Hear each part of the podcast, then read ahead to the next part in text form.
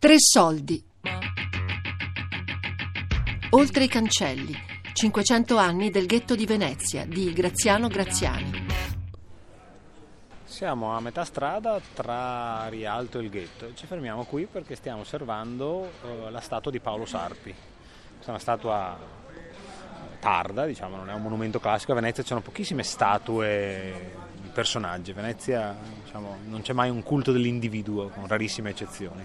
Ma Paolo Sarpi ci interessa perché Paolo Sarpi rappresenta quel fervido dibattito intellettuale che avveniva proprio ai tempi di Shakespeare, fine 500, inizio 600, che getta le basi per la nostra moderna comprensione dei rapporti tra religione e politica, la separazione tra Stato e Chiesa.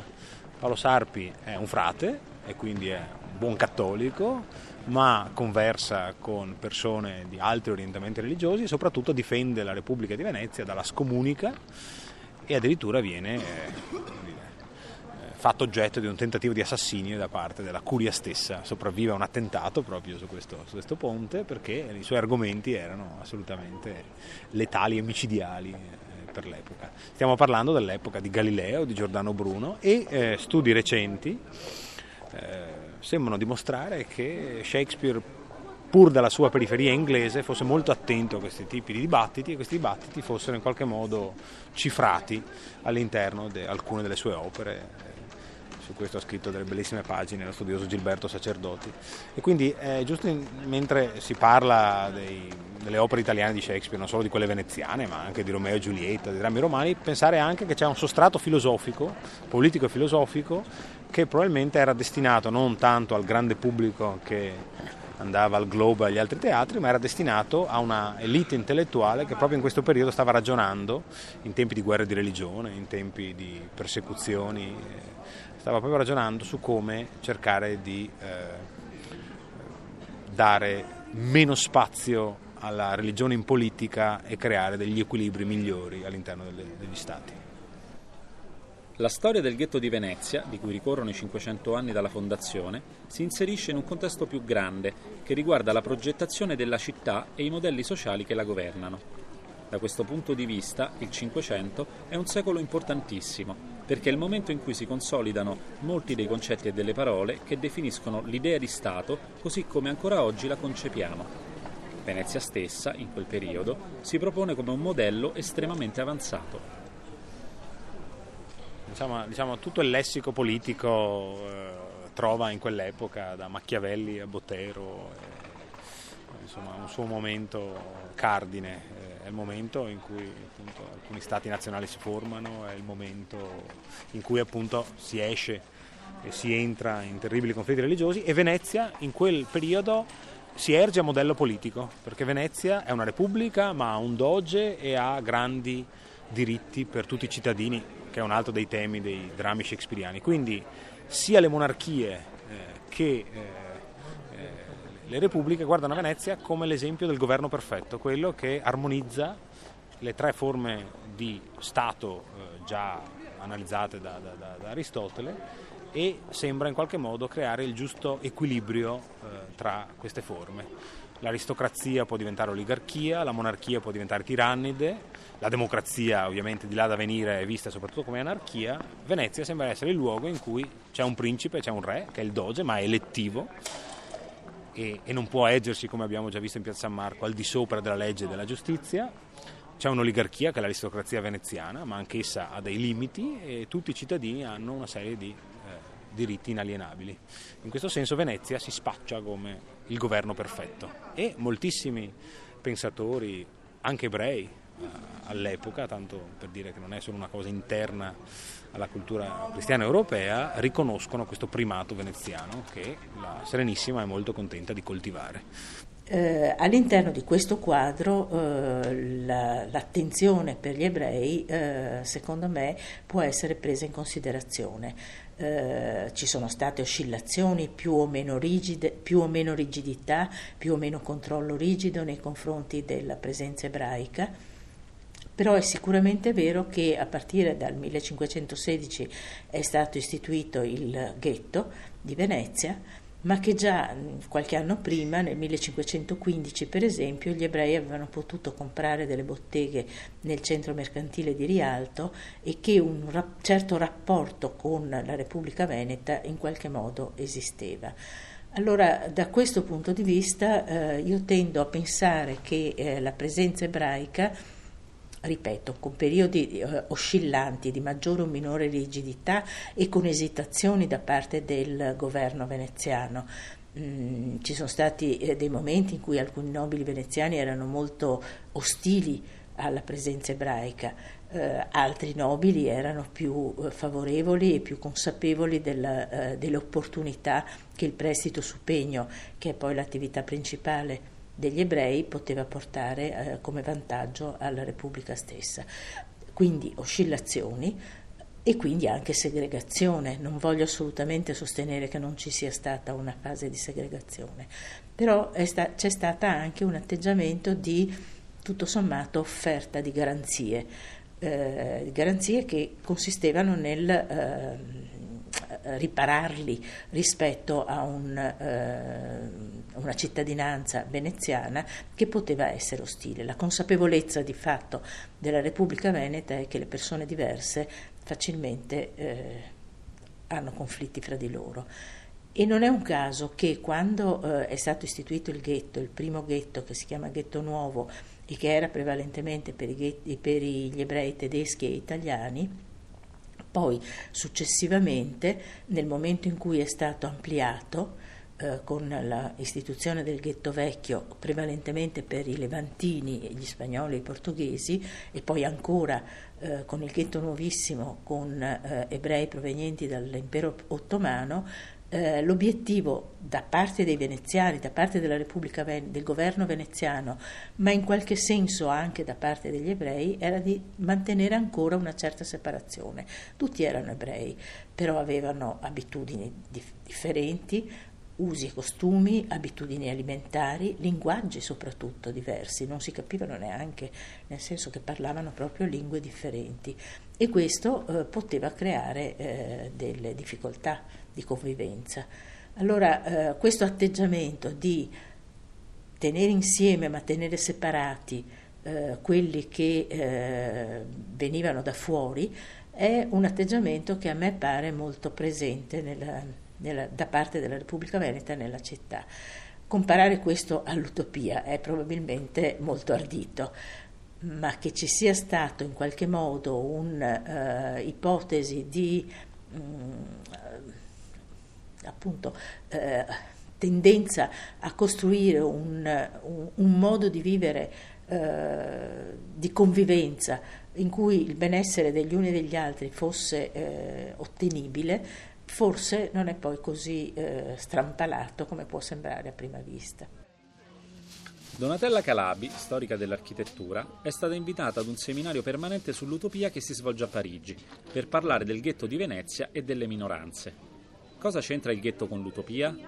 I due concetti sono agli antipodi, ovviamente, ma come tutti gli opposti, in qualche modo si parlano. Sia il ghetto che l'utopia hanno a che vedere con la progettazione della città ideale. Per capire se gli effetti sono positivi o negativi, bisogna assumere il punto di vista di chi questa progettazione la subisce. E poi, come ci ricorda l'urbanista Enrico Fontanari, il ghetto era un'isola, esattamente come l'utopia di Thomas Moore, un libro che veniva editato proprio 500 anni fa, nel 1516, anno in cui veniva istituito il ghetto di Venezia. Nel luogo circoscritto, l'isola, uno deve cercare di concentrare tutte le serie, tutte le serie di, eh, eh, di mm, eh, funzioni che si, che si collocano che si devono collocare all'interno. Allora l'isola, il ghetto, aveva una funzione ovviamente di controllo più facile, questa era la ragione evidente. La città di Venezia è una città costruita per isole eh, aggregate di volta in volta, in quel caso aveva anche una funzione di controllo.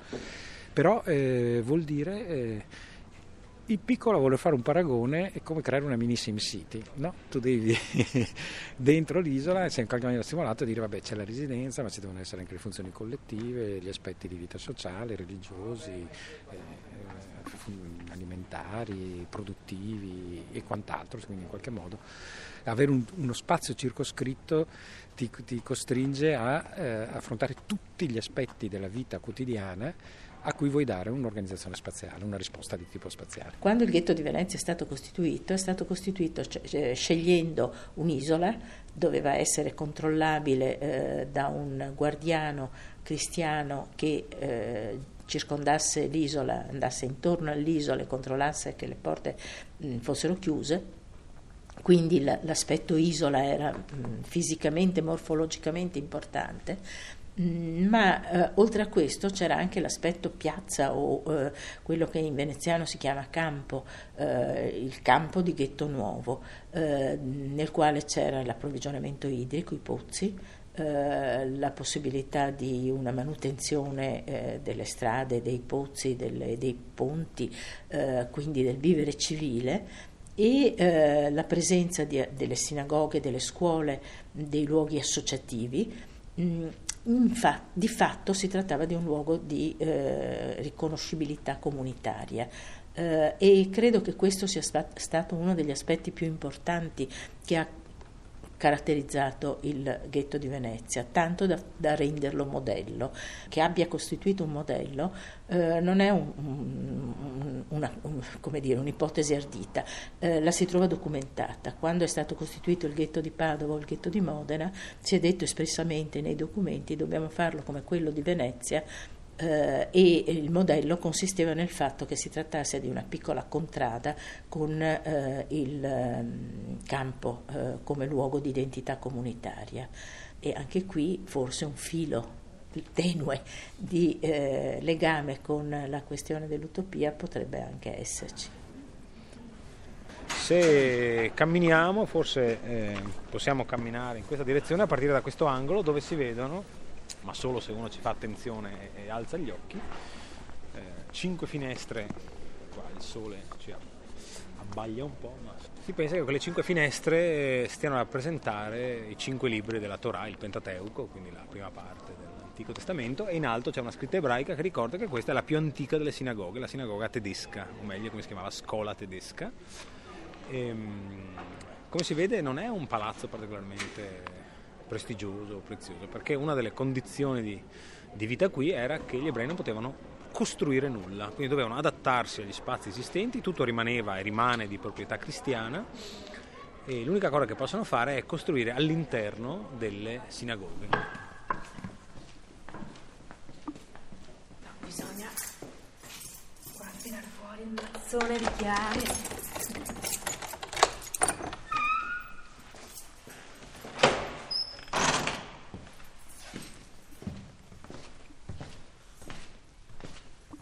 Siamo nella sinagoga tedesca, la prima eh, sinagoga eretta eh, nel 528 e eh, l'impianto è cinquecentesco, il, la forma è una, un virtuosismo architettonico perché guardando la stanza eh, le pareti eh, non sono assolutamente eh, parallele, è una sorta di trapezio e per non dare un'idea ovale sghimbescia hanno creato questa ellissi, ellissi che eh, sembra assolutamente equilibrata e perfetta e non lo può essere perché la parte di sinistra che corrisponde al lato eh, stretto del trapezio, al lato corto del trapezio, ha un gioco di decori che la rendono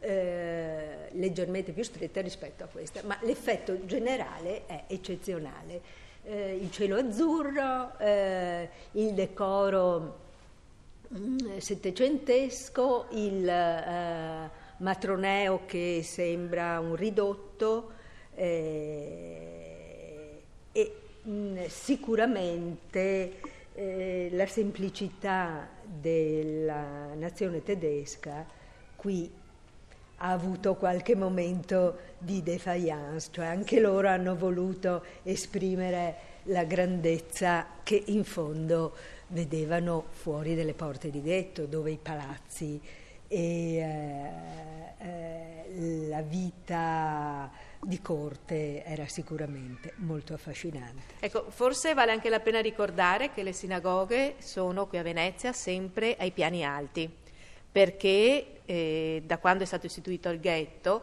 all'inizio non sono state moltissime le persone che eh, sono venute già nel 1516 ad abitare, si parla di chi dice 400, chi dice 700 persone, ma nell'arco di pochi anni sono veramente eh, moltiplicate c'è chi dice addirittura 5.000 persone nel 600, però forse 5.000 è un numero un po' esagerato, ma 3.000 di sicuro sì. Quindi c'era mh, veramente una densità di popolazione altissima e per rispetto verso la parola di Dio non vi si costruisce nulla sopra. Quindi necessariamente le sinagoghe sono state costruite alla sommità degli edifici in maniera di non, non aver nulla sopra, quindi sempre tante scale. E sempre sotto qualcuno che ci vive, esatto. ancora oggi. Tre soldi. Oltre i cancelli. 500 anni del ghetto di Venezia di Graziano Graziani. Tre soldi è un programma a cura di Fabiana Carobolante, Daria Corrias, Ornella Bellucci, Elisabetta Parisi e Lorenzo Pavolini. Podcast su tresoldi.rai.it.